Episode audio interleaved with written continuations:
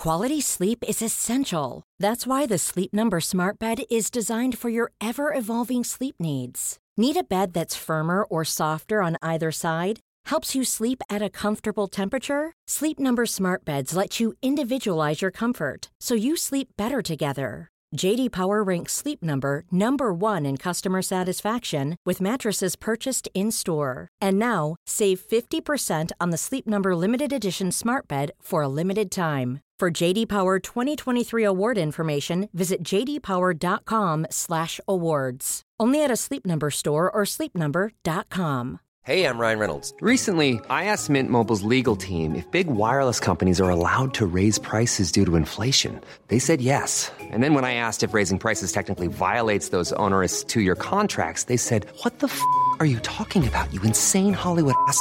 So to recap, we're cutting the price of Mint Unlimited from $30 a month to just $15 a month. Give it a try at mintmobile.com slash switch. $45 up front for three months plus taxes and fees. Promo rate for new customers for limited time. Unlimited more than 40 gigabytes per month. Slows. Full terms at mintmobile.com. Podplay.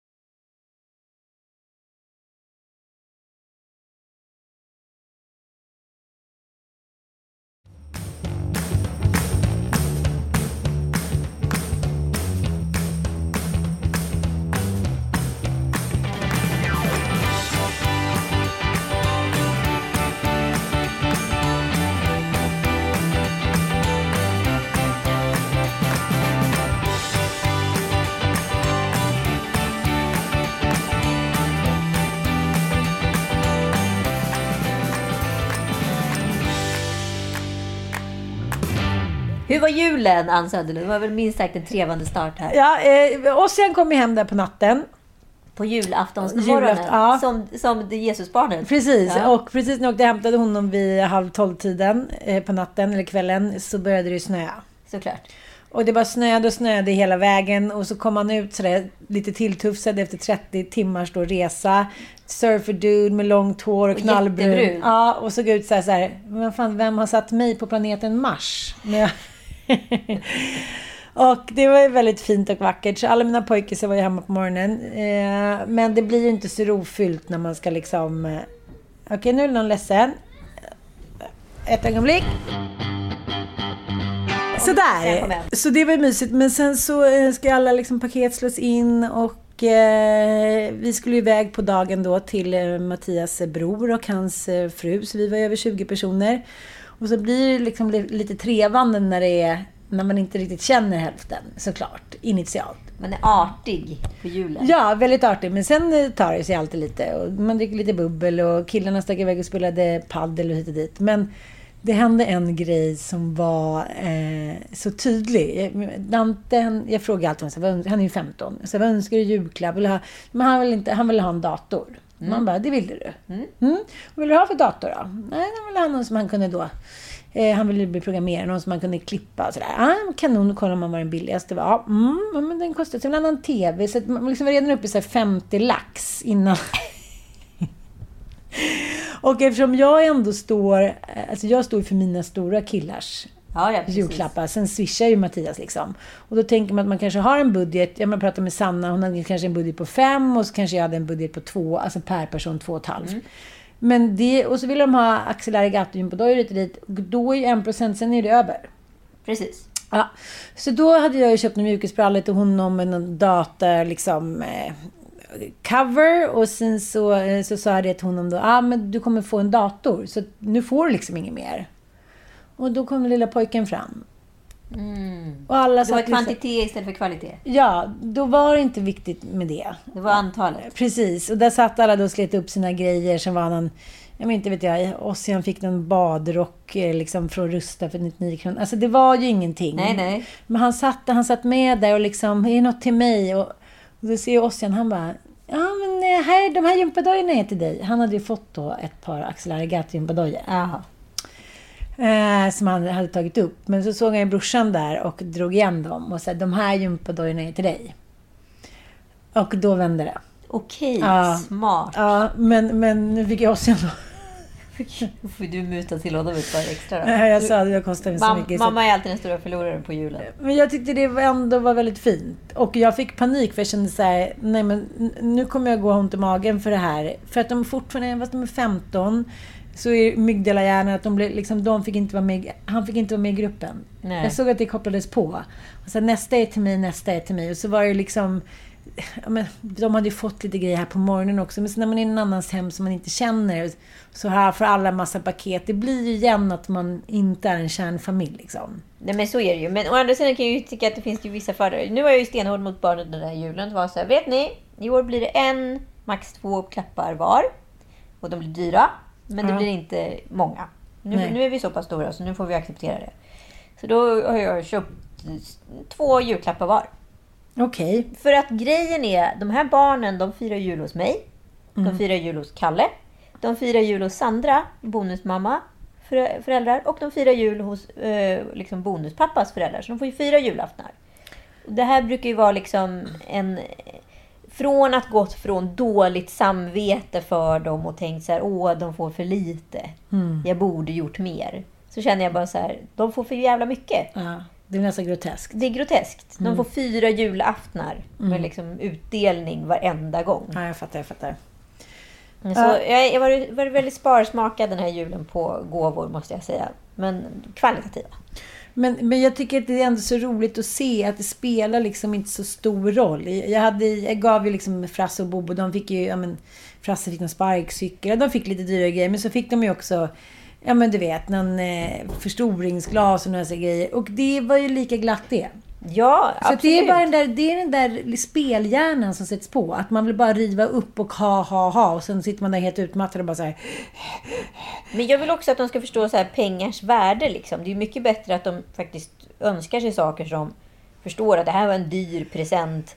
Ja, nu blev det inget mer. Nej. Mm. För du fått 10 presenter för samma sak. Då får du en present. Det var ditt val, det var ditt beslut. Mm. Och du tog det. Ja, istället för att önska dig liksom en femma och en fimp och en chokladboll. Liksom. Men, men var det här andra julen utan barnen? Det här var andra julen utan barnen. Förra julen som skulle blivit då succéjulen, då fick jag ju covid den Just julafton. just. Så jag har ju försökt hustla här med Kalle att få muta till mig barnen även den här julen, men det sa han eh, strängt nej till. Gud vilken ångest. Ska vi lyssna på ett litet klipp här? Som du hör så är jag uppenbart bitter eftersom jag själv då ja, kände en liten, en liten ilning utav någon form av huvudvärk. Eh, torsdagen innan, eh, innan dopparedagen så att säga. Och sen så fortsatte det här liksom. Och till sist så var jag så här. Fan, alltså imorgon ska vi upp till liksom Gävle, vi ska upp till Tällberg. Den här huvudvärken ger sig inte och det började visas en liten, liten grad på febertermometern också. Eh, jag bara, "Nej, men jag får ju åka in och kolla mig. Det är ju inte mer med det. Nej, och nej. mycket riktigt så coviden var be- bekräftad. Ja, Coviden herregud bekräftad. alltså. Dagen innan dopparedagen. Mm. Det kan säga att det landade inte helt väl hos barnen. Nej, nej, vad sa du då? Gud vilken ångest. Särskilt när du skulle Ja, det ha var dem så år. fruktansvärt. För de har ju också sett fram så otroligt mycket mot att komma till Gävle och liksom Tällberg. Alltså det var ju som att det var ju som att det blev pyspunka på julen. Vad fan ska jag Nej, säga? Ja. Oj, oj, nu får jag sekundär ångest. Kom du ihåg då när du skulle åka hem? Eller du skulle ringa till Joel som hade suttit i karantän i någon jävla lägenhet i Hellhole Gävle. och säga till barn och hit och dit. Och jag har en massa kompisar nu som har fått covid liksom. nå- Några dagar innan eller liksom Ja. en dag innan. Och, och det är det är tungt att säga till barn så här, eh, farmor och farfar skulle komma eller kusiner från Spanien eller vad fan det nu handlar om. Men nu blir vi fyra. Det är inte så exotiskt för barn att vara vi fyra om de inte är inställda på det. Nej. Då är det ju liksom underbart. Men när det är så här, då kommer den och den som har liksom målat upp ett tivoli så bara, det blev bara liksom skäggiga damen. Nej men alltså så mycket som grät förra året. Tom Allan låg liksom under sin säng och grät. Och jag fick liksom inte ut honom heller. Eh, I så här två timmar. Alltså det var helt hemskt. Jag var såhär, snart kommer Joel. Han kommer snart. Marlon, ska du, ska du inte komma och äta lite? Wow! Och Joel pratade inte med dig på typ två dagar. Jo, han var faktiskt så här. Han blev ju... Vi hade ju liksom en diskussion innan, för han tyckte att jag tog alldeles för lätt på det där med covid. Ja. Och jag tyckte att han var alldeles för nojig. Ja. Så att vi var ju liksom väldigt, vi stod ju väldigt långt ifrån varandra, som vi ofta gör i livet. Det är ju liksom moral och etik. Ja. Eh, och sen så känner ju jag dagen innan julafton bara, fuck, det här är inget bra alltså. Det här är inget bra. Och går och gör covid-test och får reda på det då. Så jag är ju ändå, ändå ansvarsfull när jag Ja, är jag i fattar. det. Men liksom, då var det ju bara att blåsa av. Det fanns ju, gick ju inte att göra något annat liksom. Men herregud. Nej, då var du inte stark. Jag var alltså. inte stark. Men det tycker jag har hänt på ett år. är Så här, jag har flera kompisar som fick ah, men då var jag ute och handlade någonting. Fan, det var ju inte bra. Men fick jag åka, liksom, åka hem och så här, Men det är inte samma stigmatisering. Jag kommer ihåg att en tjejkompis berättade för mig att hon hade på någon tjejmiddag förra juldags där. Och att hon hade liksom fått reda på någon covid. Och det blev liksom typ som att hon var så här Paria. judehoran. Ja. Alltså så här, kasta stenar, raka hår nästan. Alltså det, var, det var läskigt ett tag där tycker jag. Ja, nej, men nu känns det som att vi har fått en liksom mer normal inställning till det. Men samtidigt kan jag tänka, tycka att så här, den här planen med att vi ska gå i ide nu då en gång per år och det ska liksom fucka upp precis allting. Det måste finnas en längre strategi framåt. Det här känns fortfarande lite som konstgjord andning. Ja, ja.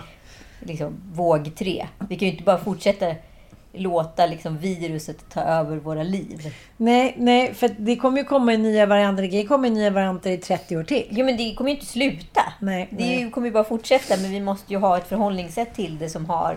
Så det finns en plan. Det kanske ska vara så att så här, ja men då kanske vi kör 50% hemmajobb så behöver inte det bli en grej Nej, nej, istället. fattar. liksom. Nu ska alla jobba hemma. Mm, ja. Måste Folkhälsomyndigheten gå ut och liksom varna nästa år eller är det bara liksom praxis att så här, från och med, från och med liksom 20 i- liksom november till 5 mars jobbar alla hemma? ja. Så, chip chop. Så blir det en klassfråga igen. Busschaufförer, taxichaufförer och McDonalds-bud. Ja, Ja, men vi kommer ju inte ifrån det. Liksom. Jag vet inte vad man ska göra. Liksom. En pandemi står tyvärr över både liksom, klass och ras, höll jag på att säga. vi får köra kommunismen, kulturrevolutionen. Exakt. Vi har liksom slungats in i den här julandan på något sätt efter en krönika som vi läste i Ja, DN. precis. Ska du ta och introducera den? Jag ska fröken tänka, ja, det är ju... Alltså jag läste den här och jag menar inte att så här, oh gud, jag har aldrig läst något liknande. Men, men det kändes ändå sensationellt tycker jag. Nej, men framförallt så var den ju så brutalt ärlig. Ja. Det var som att det var en man som inte räddades en känsla i hans kropp från att räddits alla känslor i hans kropp. Precis. Okej, men vi tar lite kort då. Eh, fram till för tio år sedan, när... Eh, jag tror att det är tio år sedan. Nej, det är nog inte riktigt tio år sedan. När Tom Malmqvist skrev en bok om att han var ensamstående pappa.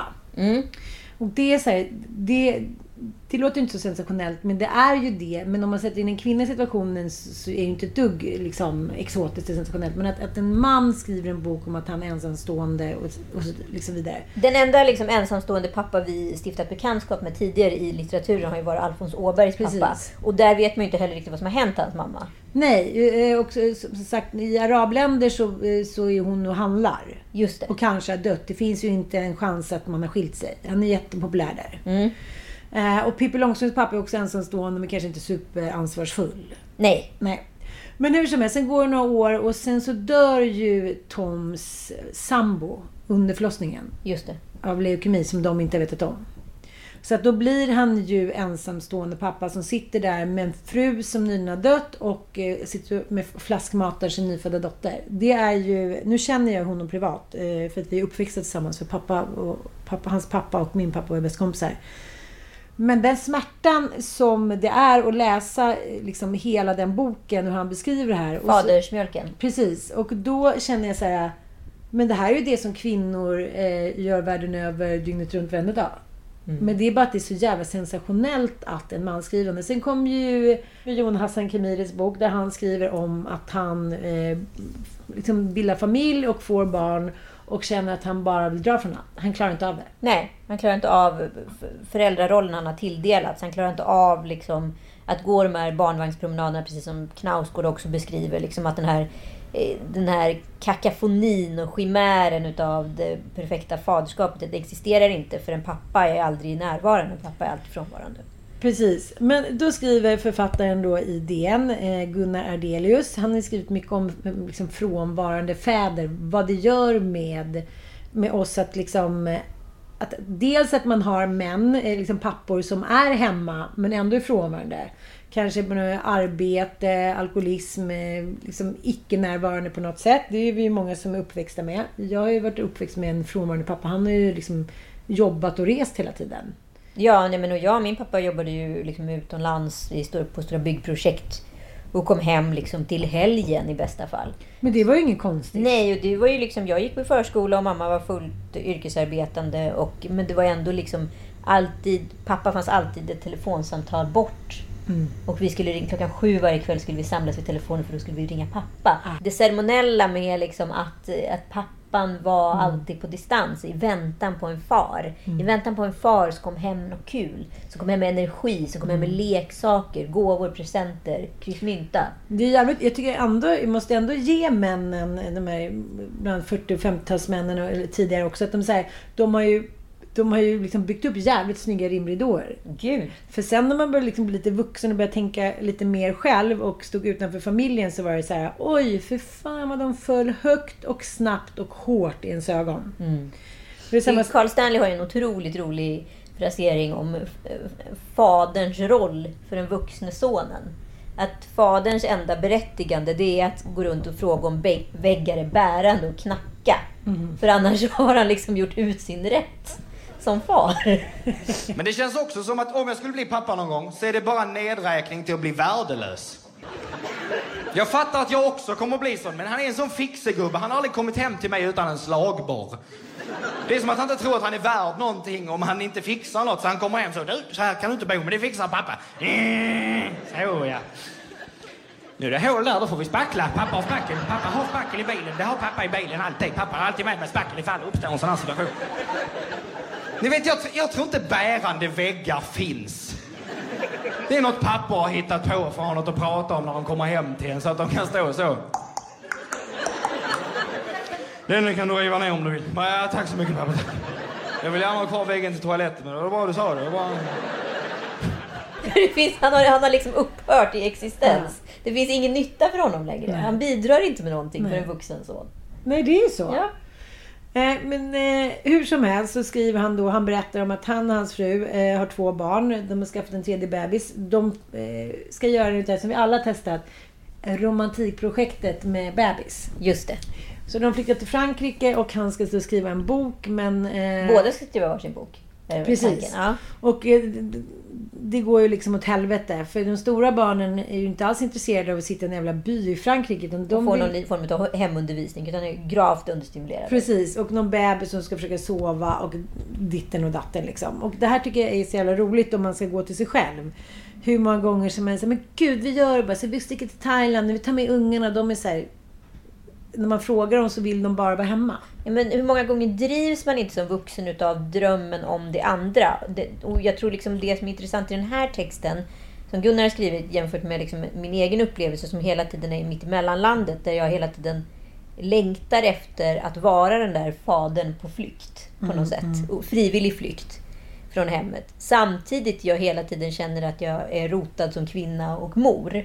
Så måste jag då legitimera min, mina drömmar med att ta med barnen. Precis. För, för så är jag ju också. Ja. Jag har ju bara liksom lämnat barnen liksom längre period, om man säger då tio dagar är mitt längsta. Det är ju för att casha in på ett jobb. Det är inte så här, jag vill göra mitt livs äventyrsresa. Om man ser män generellt då som liksom fram till egentligen för bara några år sedan har det varit så legitimt att säga man åker iväg, man är borta länge, man kanske, ja men ta till exempel Queen Elizabeth och Prins Philip. De var ju så här iväg på liksom Eriksgata i Australien i typ tre månader. Det var liksom ingen som ifrågasatt att överklassen har lämnat bort sina barn. Nej, nej, nej. Men, men, men eh, arbetarklassen så har det liksom inte funnits de möjligheterna. Så de har fått hänga i kjolar och sitta på ryggen och så är det fortfarande i stora delar av världen. Absolut.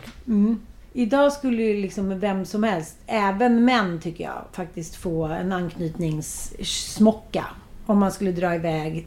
Nej, inte nej, vissa grejer. Äventyr, sport och sånt där. Att en hockeyspelare är iväg och spelar VM och inte hemma när, när kvinnan föder. Så det förlåter vi för vi behöver ju våra hjältar. Kommer ni ihåg, när, kommer ni ihåg Granqvist? Ja, Granen. granen. Ja, han var och räddade svenska flaggan i, i Baltikum, vill jag på säga. Men det, det, det är det här som jag tycker är så jävla eh, sensationellt med den här texten. Att han då, mitt under när det brinnande krig och dålig ekonomi och allting, kommer hem från eh, då kommer hem från Frankrike och han tycker ändå att han är värd en svindyr eh, skidlängdsutrustning. Mm. Och en av mina bästa. Skidlängdsutrustning, alltså längdskidutrustning ifall någon undrar. I hans eh, rutinerade värld annat. Och det här kommer jag ihåg då, en av mina bästa kompisar eh, med sin exman då, eh, han hade inte jobbat på flera år och så skulle de skriva sina önskelistor och då önskade han sig en telemarkutrustning för 25 000. Mm. Hon var så här, hon fick liksom inte ihop det i huvudet. Hon var så här, jag dubbeljobbar, du pluggar. Hmm. Mamma har erbjudit sig att hon ska köpa liksom någon köksgrej till oss som vi verkligen behöver. Men du sitter på julafton är uppriktigt missnöjd med att du inte har fått den här telemarksutrustningen. För att det tyckte du att du var värd. För här är- någonstans händer det någonting i män. Ja. Här glömmer de bort att de inte, att de inte är gifta med sina mammor. Precis. Så de tycker liksom att frugan då ska förstå och vilken uppoffring mannen gör som faktiskt är, bidrar och står ut i hemmet. Så Precis. att de förtjänar då Ja. en omvördnad precis som en mor ger till sitt barn. Och det har han eh, missat i den här artikeln. Det vill de inte veta vid. För både Knausgård och liknande skriver allt från så här, vi kan inte skriva när vi har hund hemma, vi kan inte skriva när vi har barn hemma, vi vill bara bort och skapa. Men, men, men de som har gjort det, till exempel Strindberg som i och för sig hatade allt och alla, det är ju ingen som har blivit lycklig. Förutom kanske Evert Taube då. Pappa kom hem, för jag längtar efter dig. Kom innan sommaren i slut lilla pappa. Istället för så här, kom hem nu din jävla otrogna Ja, men det var ju det som var så roligt. Det var ju en stor diskussion mellan mitt eh, ex och Marcus Birro. Då Marcus Birro skrev några drö- dråpliga krönikor om hur jobbigt det var att åka bort från Milo när han var ute och föreläste. Mm. Och det, är så här, det finns ingen motsättning i det. Det är bara att åka hem. Ja, det är det jag menar. För, för när män då inte får komma tillbaka. När det är så här, det är över, det är så här, du är utkickad, vi vill inte ha tillbaka dig i liksom familjen, i göttigheten. Då kan de ju inte längre skapa, då börjar det ju supas och bla bla rent historiskt. Så det är ju det som, som man själv har, att man är på till exempel en träningsresa eller tjejresa och man njuter så jävla mycket för att man vet att man kommer hem till kärleken och tryggheten. Men det som händer är då att när han kommer hem då så sörjer han sin pappa som han har sett minsann i Vasaloppet med snor och slitandes i målgången. Han såg aldrig men han var så uppe i den här passionen och nu drömmer han om att göra det här själv. Hans fru är så här, du kan liksom vara med liksom på varenda jävla Vasalopp resten av ditt liv. Men nu är jag liksom utbränd och vi har tre små barn. Så här, skulle du kunna skjuta upp det till nästa år? Och nu händer någonting i män. Mm. Då är det mamman som har ett behov och mammor får inte ha behov. Mammor ska, mammor ska, kvinnor Ja. ska ju fortfarande bara vara där. Och han beskriver verkligen, och jag får en förståelse hur det är då när frun, eh, inom parentes då citationstecken, mamman. För när en kvinna ställer ett krav på en man, då är det som... Jag, tror, jag, jag, måste Men göra han går i barndom. jag måste göra en Freudian liksom, analys av det här. Då är de tillbaka i barndomen och att en mamma ska ha ett behov. Det är inte så det ser ut. Utan hela moderskapet går ut på att man ombesörjer, tar hand om hit och dit. Och man visar inte om man har ett behov. Så har det ju varit fram till bara liksom, för tio år sedan i stort sett. Jo men och fortfarande är det väl också otroligt skamfullt ifall du säger att du har ett behov. Ja, Alltså jag måste ju säga, alltså så jag är ju så glad att jag ska åka Vasaloppet men jag måste ju fortfarande säga att det är en, liksom en uppgift. Ja. Ett åtagande, ett Precis. assignment. Det det är inte för nöjes det är skull. inte för nöjes skull. Precis som jag njuter otroligt mycket av att jobba. Och jobba Ja. för mig är den största kamouflering jag kan ha. Mhm. Utav vad jag faktiskt älskar och njuter allra mest av att göra. Mm. För allra mest ska jag njuta och verka tillsammans med mina barn. Precis. För det finns som att jag har ju upphört som väsen från att jag blev mor. Ja. Jag är ju bara... Och så är det fortfarande för mina killar som är så här 17-19 att så här, de, de märker att det kommer in pengar, att de får saker och att det står mat på bordet. Men det sker som genom ett trolleri. Ja, För jag, precis. jag kan inte jobba för det... Hur skulle det se till? Då, då har jag ett behov av att göra något annat än att ombesörja dem. Men, men ja, om vi går tillbaka till en artikel så eh, skriver då författaren Gunnar Ardelius om eh, hur otänkbart eh, alltså, hur otänkbart det är för honom att ställa in det här Vasaloppet trots att hans fru verkligen säger så här Jag håller på att bli utbränd, jag är så trött, kan vi skjuta upp det? Jag behöver verkligen dig här. Bara att säga en sån grej är inte helt enkelt alltid tycker jag. Nej. Sen kan jag tycka att nästa generation kvinnor som de som är så här 90-talister och 80-talister som jag umgås med. De, de ifrågasätter inte. De är såhär, nu ska jag åka iväg för att jag känner så. För att jag behöver det, för att jag mår så. Jag är mycket mer behovsstyrt. Precis, precis. Och så berättade om, om sin egen pappa då att han, eh, när hans föräldrar skilde sig så träffade han knappt honom på flera år. Men, men det här är sånt som liksom, ja, det var så det var. Precis, att det här blir liksom, det här blir mer och mer en, en, eh, en slitning mellan dem. Eh, Alltså han- Vasaloppet håller på att förstöra deras relation. Mm, ja, han liksom vägrade att sluta åka och hon vägrade acceptera att han åkte. Okej, citat. Tills jag under ett nattligt bråk som om jag vore en karaktär i en film av Ruben Östlund grät och vrålade på golvet och i ett förtvivlat försök att kapitulera inför mitt flyktbeteende lovade att ställa in Vasaloppet. Nu hade hon fått mig dit hon ville. Det kändes overkligt, som att jag skulle dö. Livet var meningslöst. Jag tycker så synd om mig själv. Det var svårt att känna empati för henne. Och hon var utmattad. Att hon var så utmattad att hon verkligen behövde mig. Ja, han, han, eh, han vägrade ju då... Eh, han slutar ju med att han förhandlar till sig Vasaloppet ändå. precis. Och eh, det här är också så, eh, så otroligt starkt tycker jag. För jag har själv varit med om det här. Att man har bönat och bett och tror att man kommer till konsensus och sen eh, sviker ändå partnern det löftet. Jag åkte Vasaloppet till sist, tog tillbaka mitt löfte om att låta bli. Min fru stod apatisk i dörren jag åkte iväg med bilen upp till Sälen. Hon såg på mig som om jag var död. Ja. Nej men och, och det här pågår ju, det här liksom skådespelet pågår ju liksom i stort och smått hela tiden. Jag kan rekommendera alla att läsa den här artikeln utav Gunnar Adelius i, i DN. Den är helt otrolig. Eh, Det finns massa rep- liksom repliker på den också av andra. Så det, det, det är verkligen en, eh, en snackis kan man säga. Nej, men, och, och det här är ju också lite så fundamentet på något sätt för vad julen är ur ett, liksom ett lite större perspektiv. För jag ser hur lätt det skulle kunna vara att rubba psyken ifall jag hade valt att gå ner och tagit en juldagsbastu och skitit i bestyren vid matbordet.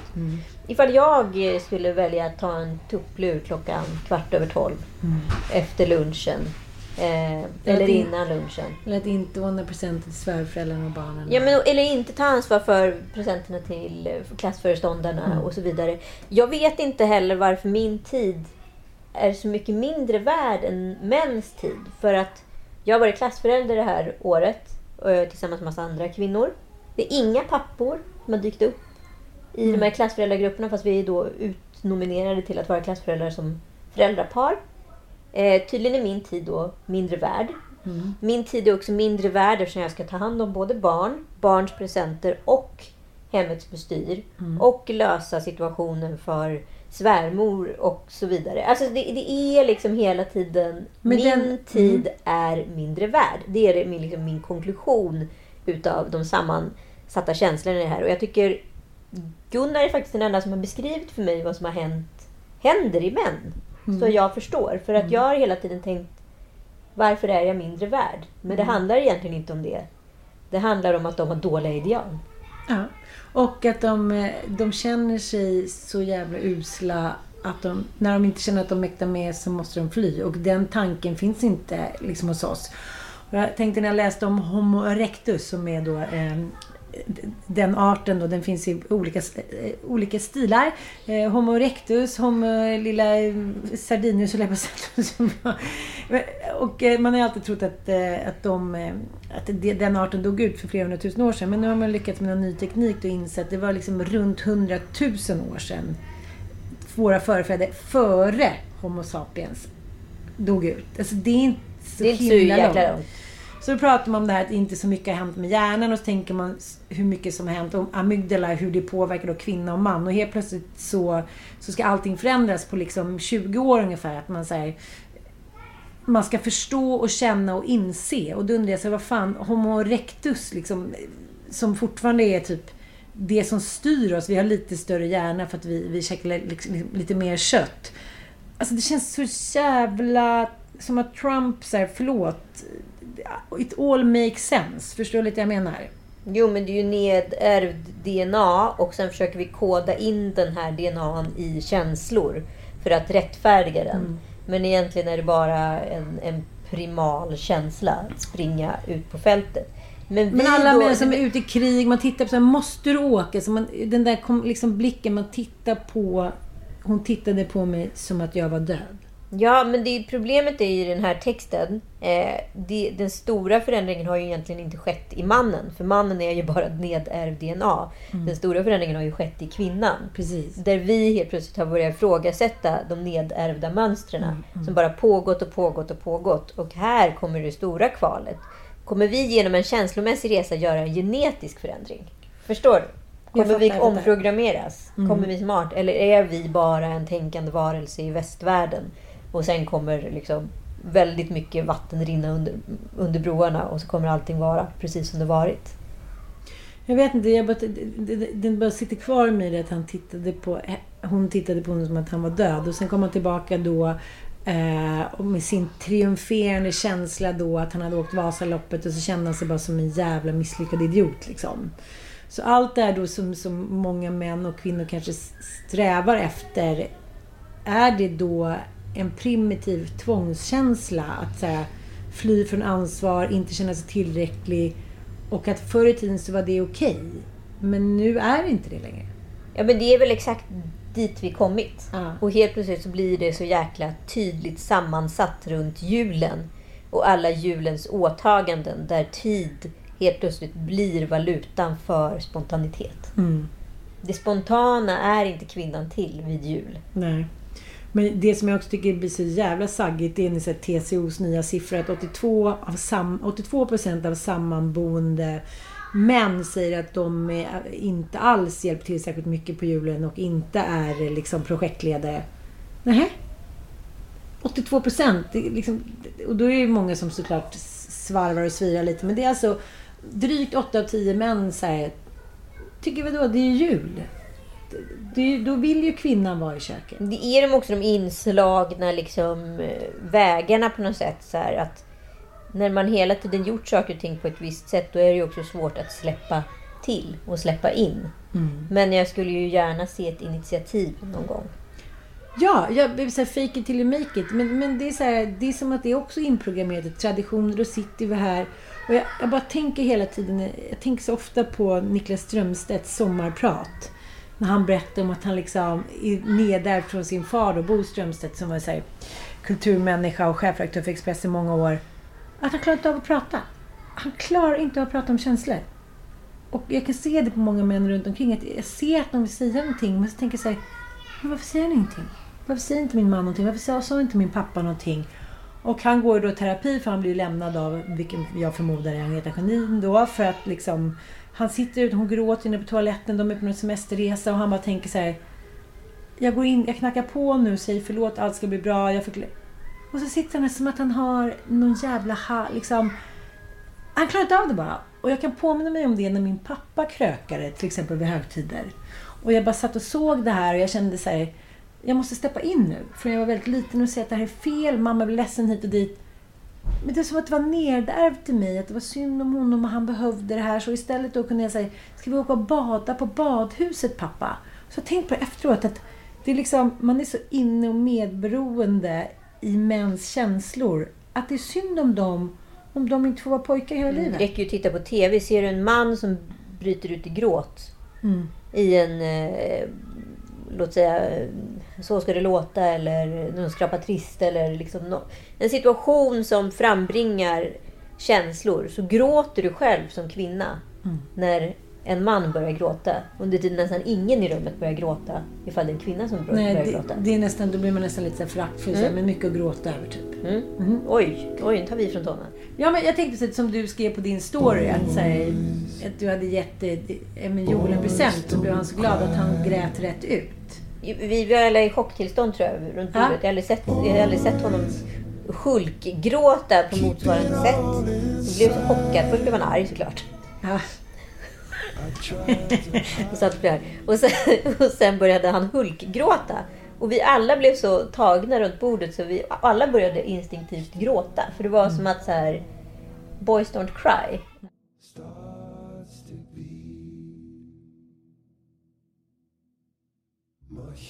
Alltså på ett klyschigt sätt.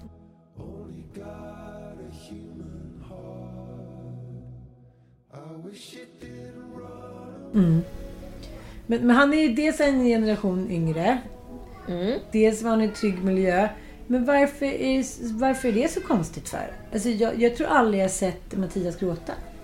Och jag kommer ihåg när mitt ex grät så gick han in på toaletten och låste. Och hulkade. Jag hörde ju honom liksom skrikgråta där inne när vi skulle separera och sådär. Men han gjorde det som en skamsen grej. Gömd och undanskymd liksom. Ja, nej men jag har ju bara sett Joel gråta en gång tidigare så att så här, det var ju ändå en stor känslodrabbning.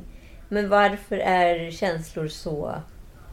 Du, du vet inte hur du ska hantera det, för det är inte legio. Nej! Det är inte exakt. så det ska vara. Och jag tänker ju med den här litteraturen då att män skriver om såna här känslor så, så, så man kan förstå. Jag bara tänker så här, det, det känns ju som någon liksom, lite Freud så här, drift att man säger man vill döda sin pappa, bli ihop med sin mappa, mamma hit och dit. Jag, jag fattar att det är så här, en galen mans förklaring, men att det ligger någonting i det där att man så här, man utsätter för saker som man vet är helt galna men man kan ändå inte låta bli. Och det kan man väl själv känna igen. Så här. Om, du, om, om du är på en fest och så här, om, om jag stannar nu, det kommer bli bråk hemma. Eller om jag, om jag liksom eh, flörtar lite med den där, då vet jag kanske kommer leda till någonting. Man vet ju själv när man doppar fingret i syltskålen. Och man vet när man doppar liksom en, och två, tre fingrar, då vet man att man gått över en gräns. Och det vet ju eh, de här männen också, att det är så här... Nej, men det är inte okej det du gör. Om någon har ett behov av dig, varför kan du inte... Men det, det som ändå är den kittlande grejen, för jag har ett sånt jäkla scenario med mitt eh, ex-ex. Där, han, där jag ber honom aktivt att inte göra någonting. Och han förvägrar mig. Och han åker iväg med svansen mellan benen och gör det ändå. Men ändå kommer hem med triumfen. Okej. Den styrkan att så här, komma hem med triumfen. Vad får en att resonera sig fram till att så här, nu ska jag åka hem med huvudet högt. Fast jag vet att det är ingen som kommer stå där att applådera när jag kommer hem. Det är snyggt. Och hur, hur, hur klarar man det då? Är man, måste man vara halv... Nej, men då blir man ju missundsam. Då kommer, ju, då kommer ju liksom anklagelsekanalen direkt. Men det det är ingen som stod där och triumferade Vad och gjorde han applåderade. Ja, men han skulle iväg på en resa som jag var så här. Det är riktigt dålig timing, liksom, rent ekonomiskt. Det, det funkar inte rent praktiskt och är verkligen det här vi ska lägga liksom, tid och pengar på. Ehm, men ja då. Och så vidare. Och eh, han valde att göra det här och kommer hem med liksom guld och myrra och tänker att åh, det ska så här, Det kommer hjälpa henne. det kommer hjälpa henne. Jag blev inte glad överhuvudtaget för jag var sur från början. Och då är jag en missunnsam, otacksam jävel. Och där kände jag direkt skuld. Precis som jag förutsätter att hans fru gjorde då efter Vasaloppet. Att hon tyckte att så här, han var inte värd det. Och han blev också sårad. Men han fann ingenting på andra sidan. Han längtade bara hem. Och jag, jag, jag tror att det är det som också blir eh, liksom ensamheten för män. Att de, de trodde att de skulle finna någonting där. Kanske att gräset var grönare på andra sidan. Att de, ja, vad det nu handlar om. Och sen så var det ingenting. Och jag kommer ihåg när det kommer vara Martin Stenmark. Ja. Ja. Eh, han har ju berättat om det. Han har också berättat om det. Att han fick någon 40-årskris och skulle cykla. Var skulle han cykla, Cykla till, Hima- Himalaya? Himalaya. Ja. Och de hade ju också små barn och hon var så jag vill verkligen inte du ska göra det här. Han bara, jag måste göra det. Och sen blev det ju den där låten, Sju mila... Ja, sju mila kliv. Ja. Ja. Jag kommer inte hem ikväll Om jag känner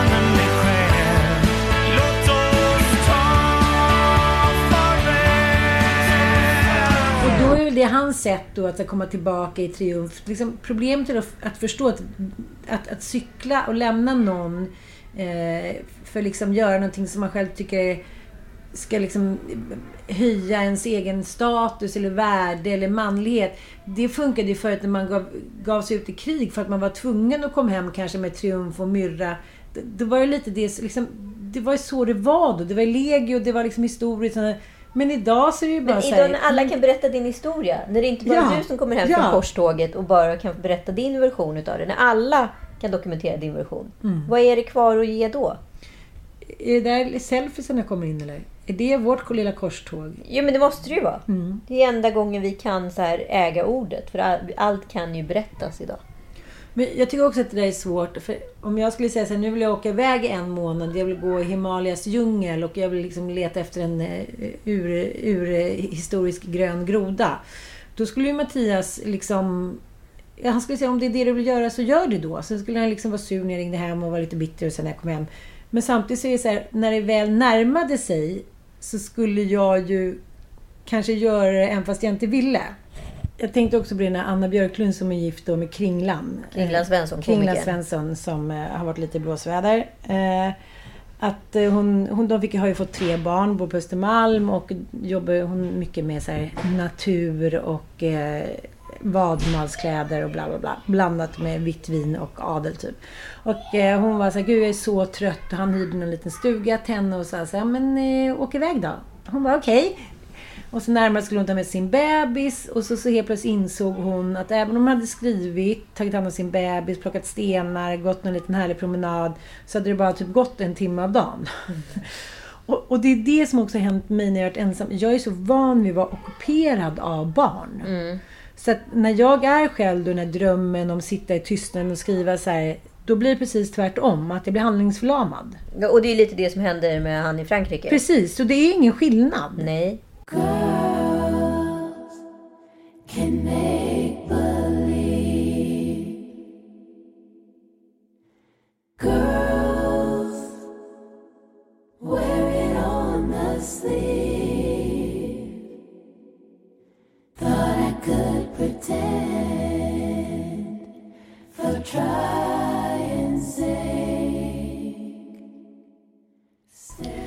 Och att man så här åtrår det där och sen när man har det så är det enda man gör är att man längtar hem. Liksom. Och så är det ju också i den här nya filmen med Leonardo DiCaprio, Titta inte upp. Just det.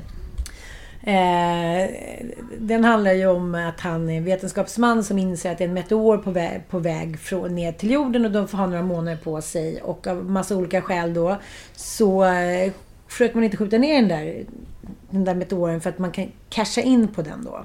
If I were to describe Don't Look Up in a nutshell, it would be an analogy of modern day culture and our inability to hear and listen to uh, scientific truth. Here we are looking at the state of the world that we're in, and it's not that we're not listening, we're just not taking the necessary action. Are we not being clear? We're trying to tell you that the entire planet is about to be destroyed. It's a very daring film to make. It's, in a lot of ways, brings a mirror to our entire culture and how we deal with bad news, and whether us as a species can evolve to truly focus on what is ultimately the most important issue that's ever faced humanity in the history of civilization. Och han blir känd han får med i TV hit och dit. Han sviker sina vänner. Han är otrogen med någon eh, TV-stjärna och bla bla bla. Och sen när han har allt det där så inser han att det enda han vill är att åka hem till sin fru och sina barn. Liksom.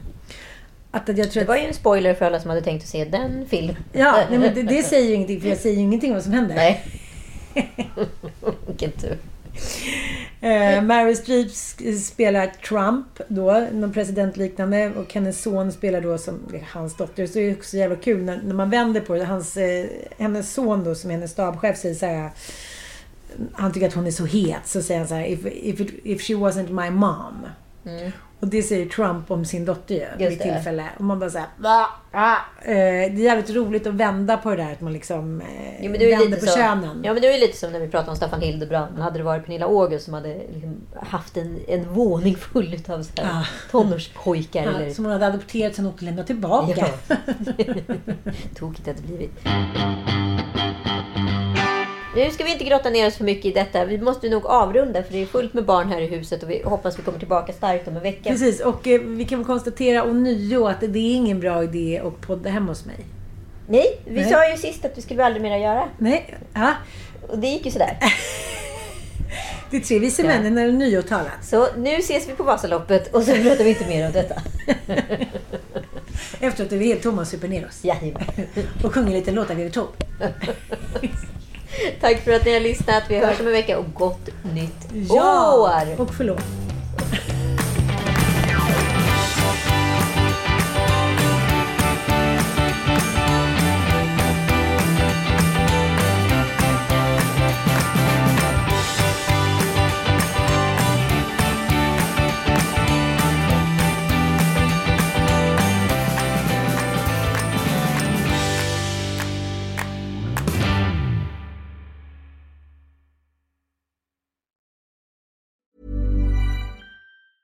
Hi, I'm Daniel, founder of Pretty Litter. Did you know cats tend to hide symptoms of sickness and pain? I learned this the hard way after losing my cat, Gingy. So I created Pretty Litter, a health monitoring litter that helps detect early signs of illness by changing colors, saving you money and potentially your cat's life. Pretty Litter is veterinarian developed, and it's the easiest way to keep tabs on your fur baby's health right at home. Go to prettylitter.com and use code ACAST for 20% off your first order and a free cat toy. Terms and conditions apply. See site for details. Imagine the softest sheets you've ever felt. Now imagine them getting even softer over time. That's what you'll feel with Bowl and Branch's organic cotton sheets. In a recent customer survey, 96% replied that Bowl and Branch sheets get softer with every wash. Start getting your best night's sleep in these sheets that get softer and softer for years to come. Try their sheets with a 30-night guarantee. Plus, get 15% off your first order at bowlandbranch.com. Code BUTTERY. Exclusions apply. See site for details.